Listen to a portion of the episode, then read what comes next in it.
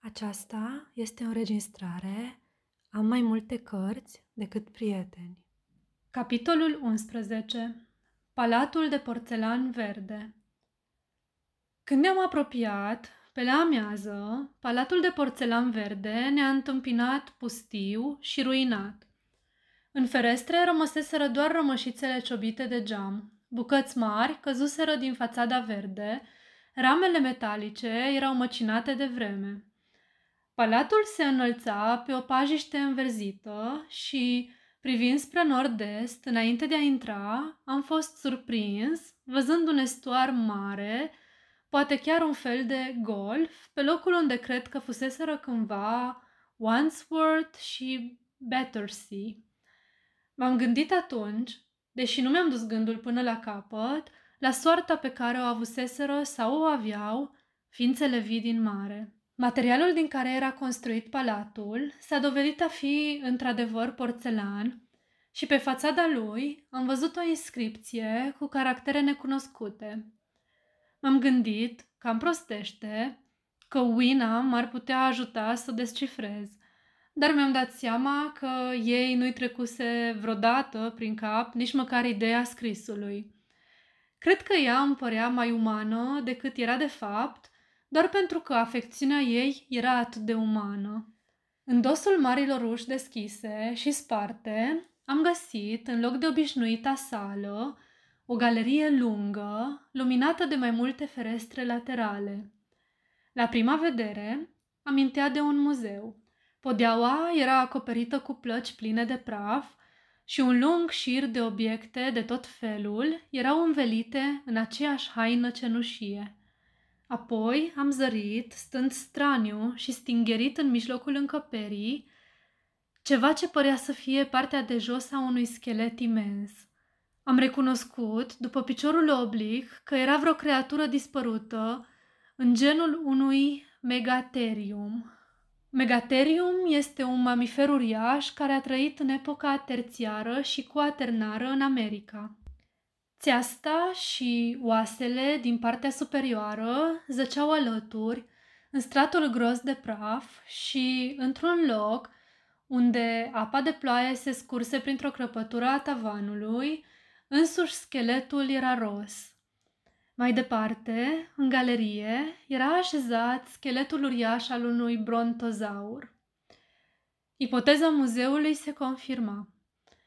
Apropiindu-mă de un perete lateral, am găsit ceva ce părea să fie niște rafturi înclinate și, îndepărtând pătura de praf, am dat peste cunoscute cutii de sticlă din vremurile noastre.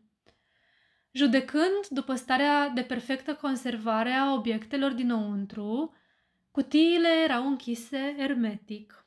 Ne aflam, desigur, printre ruinele vreunui recent South Kenningston, South Kensington este un cartier londonez cu foarte multe muzee. Uneori acest nume este atribuit Muzeului Victoria și Albert, situat în uh, același uh, cartier. În prima sală, se pare, era secția paleontologică și trebuie că aici fusese o splendidă colecție de fosile, deși procesul inevitabil de descompunere îndepărtat pentru un timp și care, prin dispariția bacteriilor și a ciupercilor, își pierduse 99% din vigoare, era acum, cu o extremă încetineală, dar și cu o extremă siguranță, din nou în acțiune asupra comorilor din muzeu. Aici și colo am găsit rare fosile, sparte în bucăți sau înșirate pe fibre de trestie. În câteva locuri, casetele fusese răluate cu totul de către morloci, îmi închipui. Locul era foarte liniștit. Praful gros ne înăbușea pașii. Uina, care rostogolise un ariș de mare pe geamul înclinat al unei uh, casete, s-a apropiat pe când priveam în jur, m-a luat de mână în tăcere și a rămas lângă mine. La început am fost atât de surprins de acest antic monument al unei ere intelectuale, încât nu m-am gândit la posibilitățile pe care mi le prezenta. Chiar și preocupările în legătură cu mașina timpului se rătrăseseră din gândul meu. Judecând după mărimea clădirii, acest palat de porțelan verde conținea mult mai mult decât o galerie de paleontologie. Poate că avea și galerii de istorie, s-ar putea să aibă chiar și o bibliotecă. Pentru mine, cel puțin în împrejurările în care mă aflam, acestea ar fi fost mult mai interesante decât spectacolul vechii geologii în decădere. Cercetând în continuare, am găsit încă o galerie scurtă care o străbătea transversal pe prima. Părea dedicată mineralelor și descoperirea unui bloc de sulf m-a făcut să mă gândesc la praful de pușcă. Dar n-am putut găsi salpetru. De fapt, n-am găsit niciun fel de nitrați. Dispăruseră, fără îndoială, cu viacuri în urmă. Și totuși, sulful mă preocupa și mi-a trezit sumedenie de gânduri. Cât despre restul galeriei, deși în general, obiectele de acolo erau mai bine conservate din câte întâlnisem, nu mă prea interesa. Nu sunt specialist în mineralogie, așa că am coborât către o aripă foarte ruinată, mergând paralel cu prima sală. Se pare că această secție fusese destinată istoriei naturale, dar totul devenise de multă vreme de nerecunoscut câteva rămășițe zbârcite și negrite din ceea ce fuseseră cândva niște animale împăiate, vase în care zăceau mumii uscate, care avuseseră cândva viață, un praf negricios de plante moarte. Asta era tot. Îmi părea rău pentru că aș fi fost bucuros să pot urmări minuțioasele reajustări prin care se ajunsese la cucerirea naturii vii. Apoi am ajuns într-o galerie de proporții pur și simplu colosale, dar neobișnuit de prost luminată, având podeaua puțin înclinată din capătul pe unde am intrat.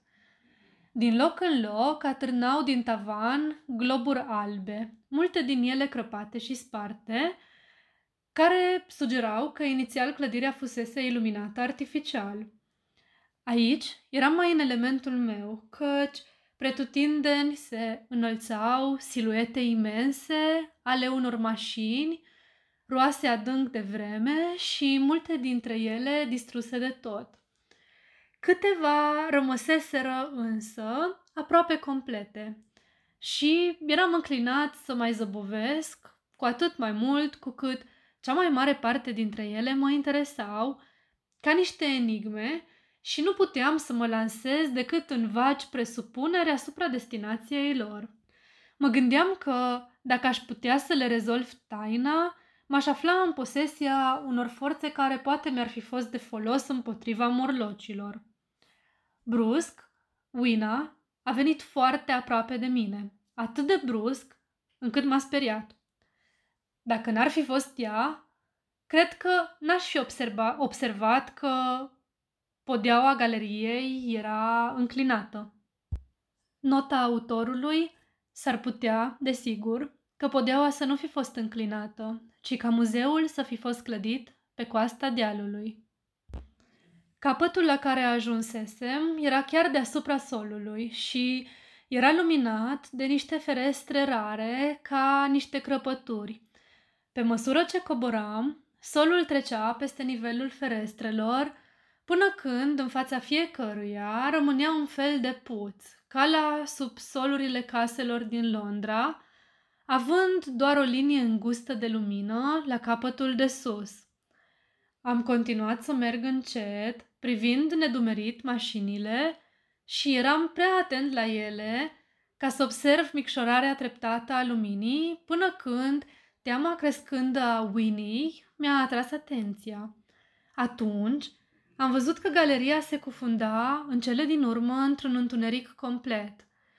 Am ezitat o clipă și, privind în jurul meu, am văzut că praful era mai puțin abundent și suprafața lui mai puțin netedă. Mai departe, spre întuneric, covorul de praf părea să fie întrerupt de urme mici și înguste de pași. Văzând aceasta, mi-a revenit senzația prezenței imediate a morlocilor. Simțeam că îmi pierd vremea cu această cercetare academică a mașinăriilor. Mi-am adus aminte că după amiaza era înaintată și că încă nu găsisem nicio armă, niciun refugiu, niciun mijloc de a face focul.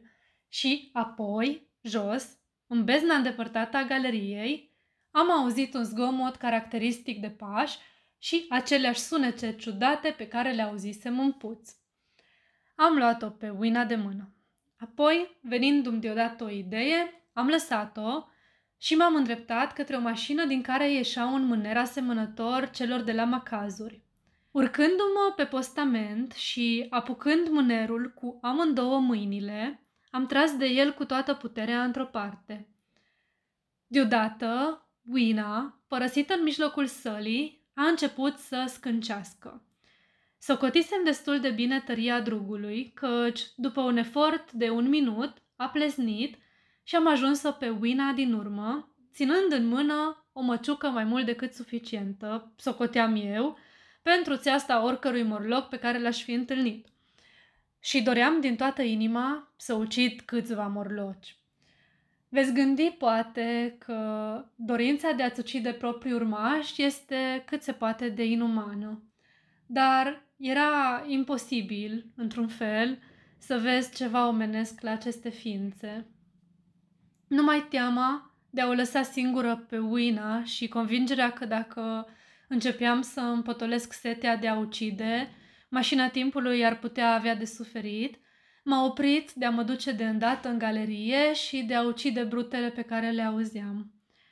Ei bine, cu măciuca într-o mână și ținând pe Uina cu cealaltă, am ieșit din această galerie și am intrat într-o alta, mai mare, care la prima vedere îmi amintea de o capelă militară împodobită cu drapele zdrențuite.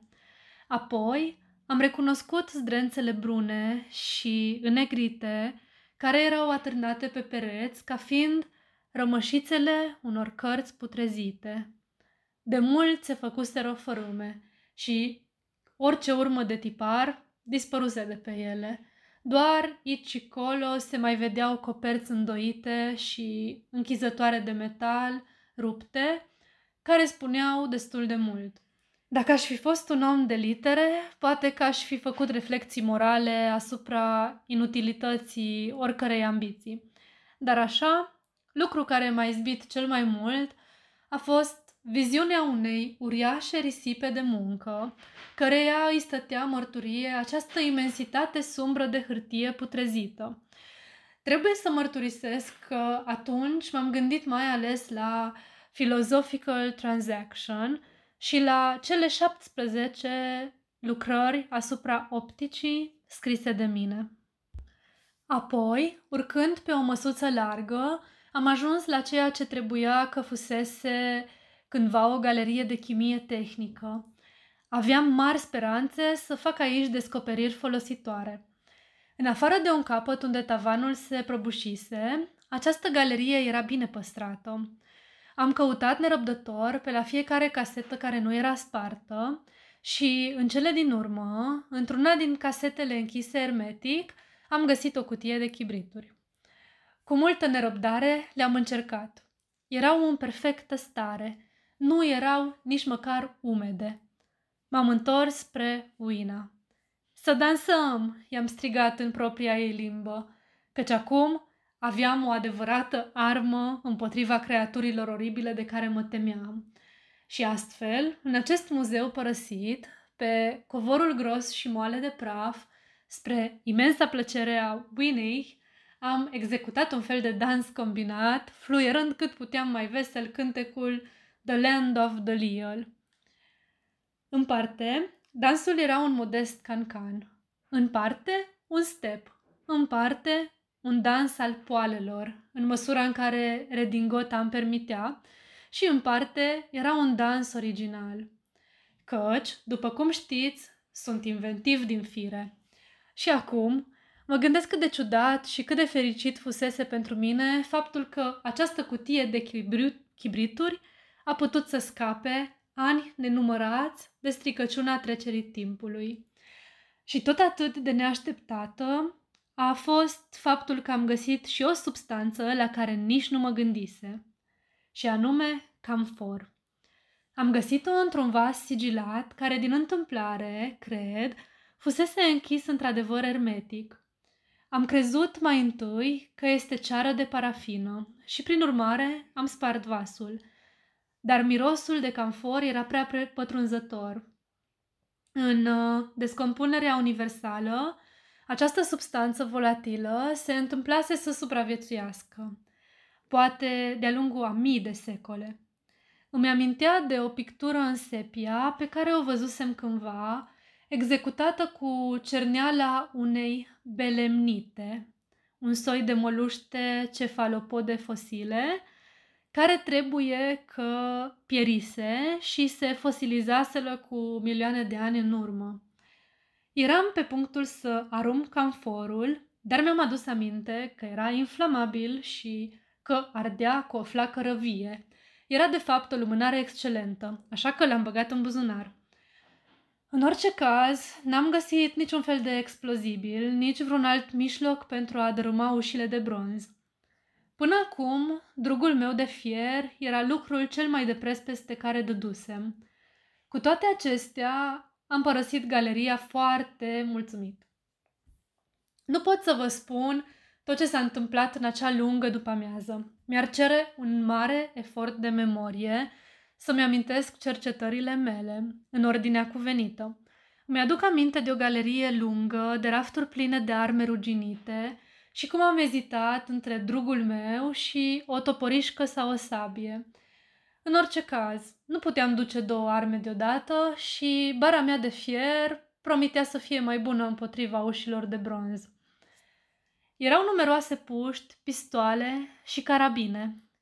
Cele mai multe erau transformate în mase de rugină, dar multe erau dintr-un metal nou și arătau a fi încă solide. Dar orice fusese cândva cartuș sau pulbere se transformase în praf. Un colț al galeriei era înnegrit și spart. Probabil, gândeam eu, din cauza vreunei explozii prin exponate. În alt loc era o vastă colecție de idoli. Polinezieni, mexicani, greci, fenicieni, din toate țările pământului. Și aici, cedând unui impuls irezistibil, mi-am scris numele pe nasul unui monstru sculptat în steatită din America de Sud, care mi-a atras atenția în mod uh, deosebit. Steatita este o rocă moale, silicat natural de magneziu. Pe măsură ce se lăsa seara, interesul meu slăbea. Am trecut din galerie în galerie, toate profuite, tăcute, adesea ruinate, cu exponatele devenite uneori simple grămezi de rugină și cărbuni, alteori păstrate ceva mai bine. Într-un loc m-am trezit lângă modelul unei mine de tablă și apoi, printr-un simplu accident, am descoperit într-o casetă ermetică două cartușe de dinamită. Am strigat Evrica și am spart bucuros caseta. Apoi m-a cuprins o îndoială. Am ezitat. Alegând o mică galerie lăturalnică, am făcut o încercare.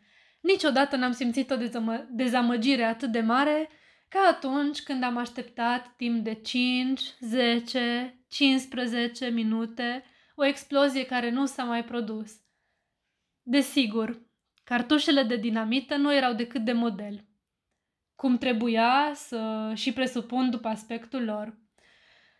Sunt convins că, dacă n-ar fi fost așa, aș fi alergat fără răgaz și aș fi aruncat în aer, în neființă, și sfinxul și ușile de bronz, dar și, după cum s-a dovedit, șansele mele de a regăsi mașina timpului. Cred că Îndată, după asta, am ajuns la o curte mică, deschisă, în interiorul palatului.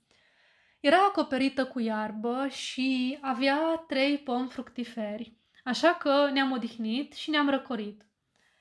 Către apusul soarelui am început să mă gândesc la situația noastră. Noaptea se furișa deasupra și ascunzișul meu inaccesibil încă nu era de găsit. Dar asta mă tulbura acum foarte puțin. Aveam în posesia mea un lucru care era, poate, cea mai bună armă de apărare împotriva morlocilor. Aveam chibrituri. De asemenea, aveam în buzunar camforul, dacă ar fi fost nevoie de o flacără mai strălucitoare. Mă gândeam că nu puteam face altceva mai bun decât să ne petrecem noaptea în aer liber, protejați de un foc. Dimineața urma să-mi caut mașina timpului. În acest scop, nu aveam deocamdată decât măciuca mea de fier. Dar știind mai multe lucruri, îmi făcusem o altă părere în privința ușilor de bronz. Până acum mă abținusem să le forțez, mai ales din cauza necunoscutului care se ascundea în dosul lor. Niciodată nu mi-au făcut impresia că ar fi prea puternice și speram că drugul meu de fier nu era tocmai nepotrivit pentru această treabă.